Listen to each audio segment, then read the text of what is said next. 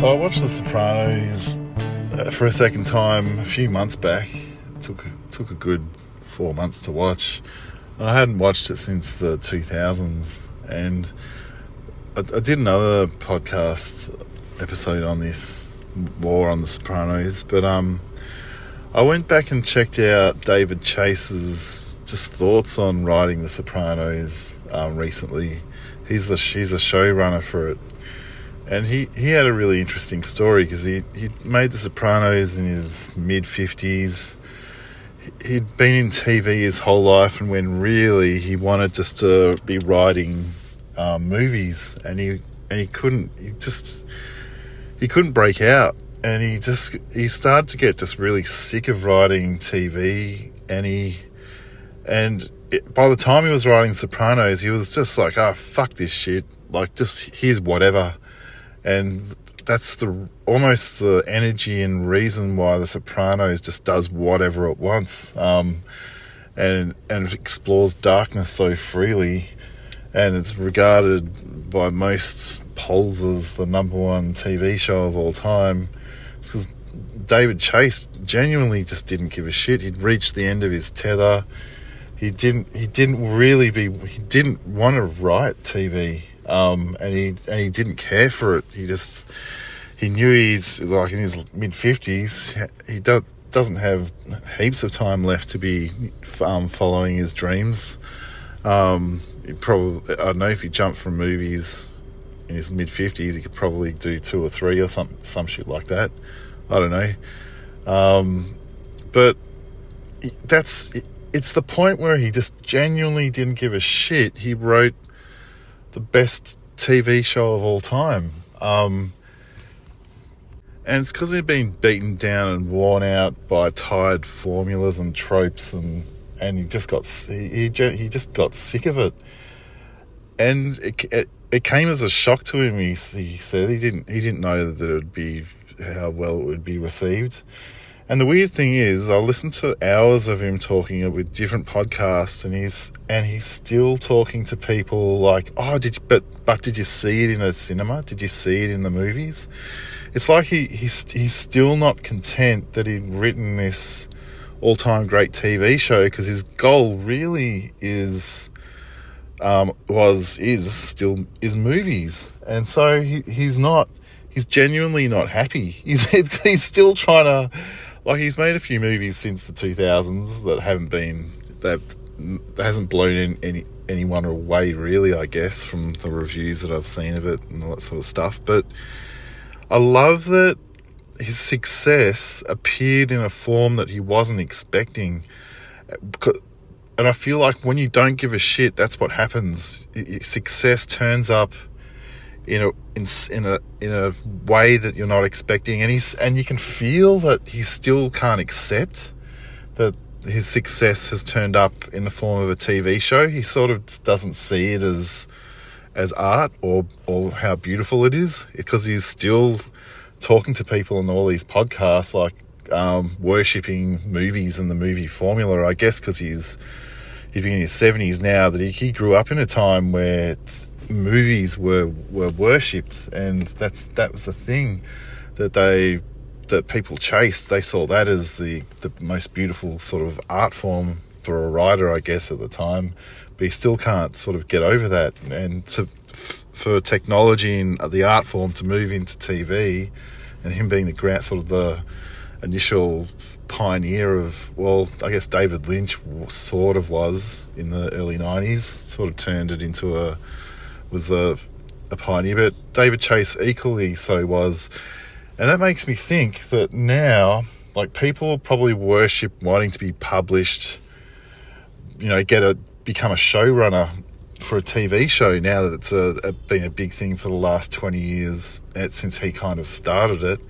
When really now, the, where it's going is computer games or video games. And they're the things that, that are the new kind of beautiful art form that probably a lot of artists might not like as David Chase poo pooed TV, a lot of um, artists who are probably in their 40s, 50s, 60s will poo poo video games when that's really where where the audience is really appreciative of this new beautiful art form.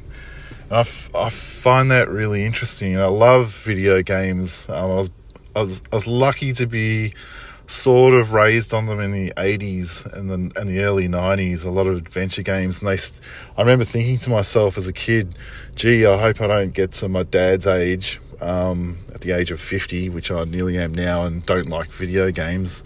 And I still fucking love them. I'm so, I sort of feel guilty. Like part of me feels like, oh shit, I'm just a 14 year old boy in a 48 year old man's body loving video games. But some, some of the games I played this year are more beautiful and moving than the the 25 books that I read, um, like Alan Wake 2. And going back to David Lynch and Twin Peaks for a second, he's like he started off as an artist and how he got into film and television and all that sort of stuff was he was painting because he was an art student, visual art student. And uh, he says that how he saw something move in his painting, just like the, the wind had blown through and a shadow fell across it temporarily or something. And that that made his hair stand on end and he thought, wow, a moving painting and and so then he started making short films and that little animations and and then that sort of naturally progressed to to weird films to Hollywood films then to the TV show Twin Peaks which was kind of groundbreaking and probably paved the way a little bit for The Sopranos, but Sopranos was equally as uh, original and groundbreaking in its own way 10 years later. But I love how David Lynch has, he talks about ideas and he has this respect for them where he go, here's an idea.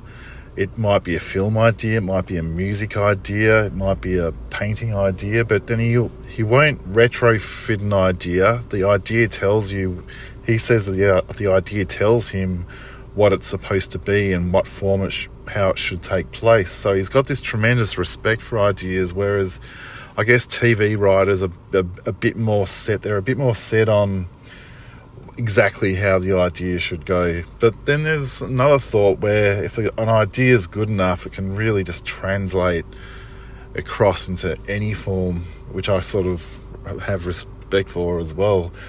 And I guess I guess the the one of the most traditional and oldest technology is a book and these days anyone can write a book and I kind of love the idea as a challenge to really try and do my best with books because because anyone can do it. There's no hurdle or sort of bar. Because as soon as there's a video game involved or or making a movie it, it automatically pre excludes is that the word? Excludes a lot of people because they'll, they'll be too lazy to get learn how to edit do the film learn how to put the sound to it learn how to make the actors. so many parts to it that automatically there's you're going to get rid of a lot of people just because they don't want to have they don't have the drive for it so books is a is one of the toughest and hardest um, I guess, mediums for an idea to exist because everyone can do it and it's so easy and any anyone. So there's it's just flooded.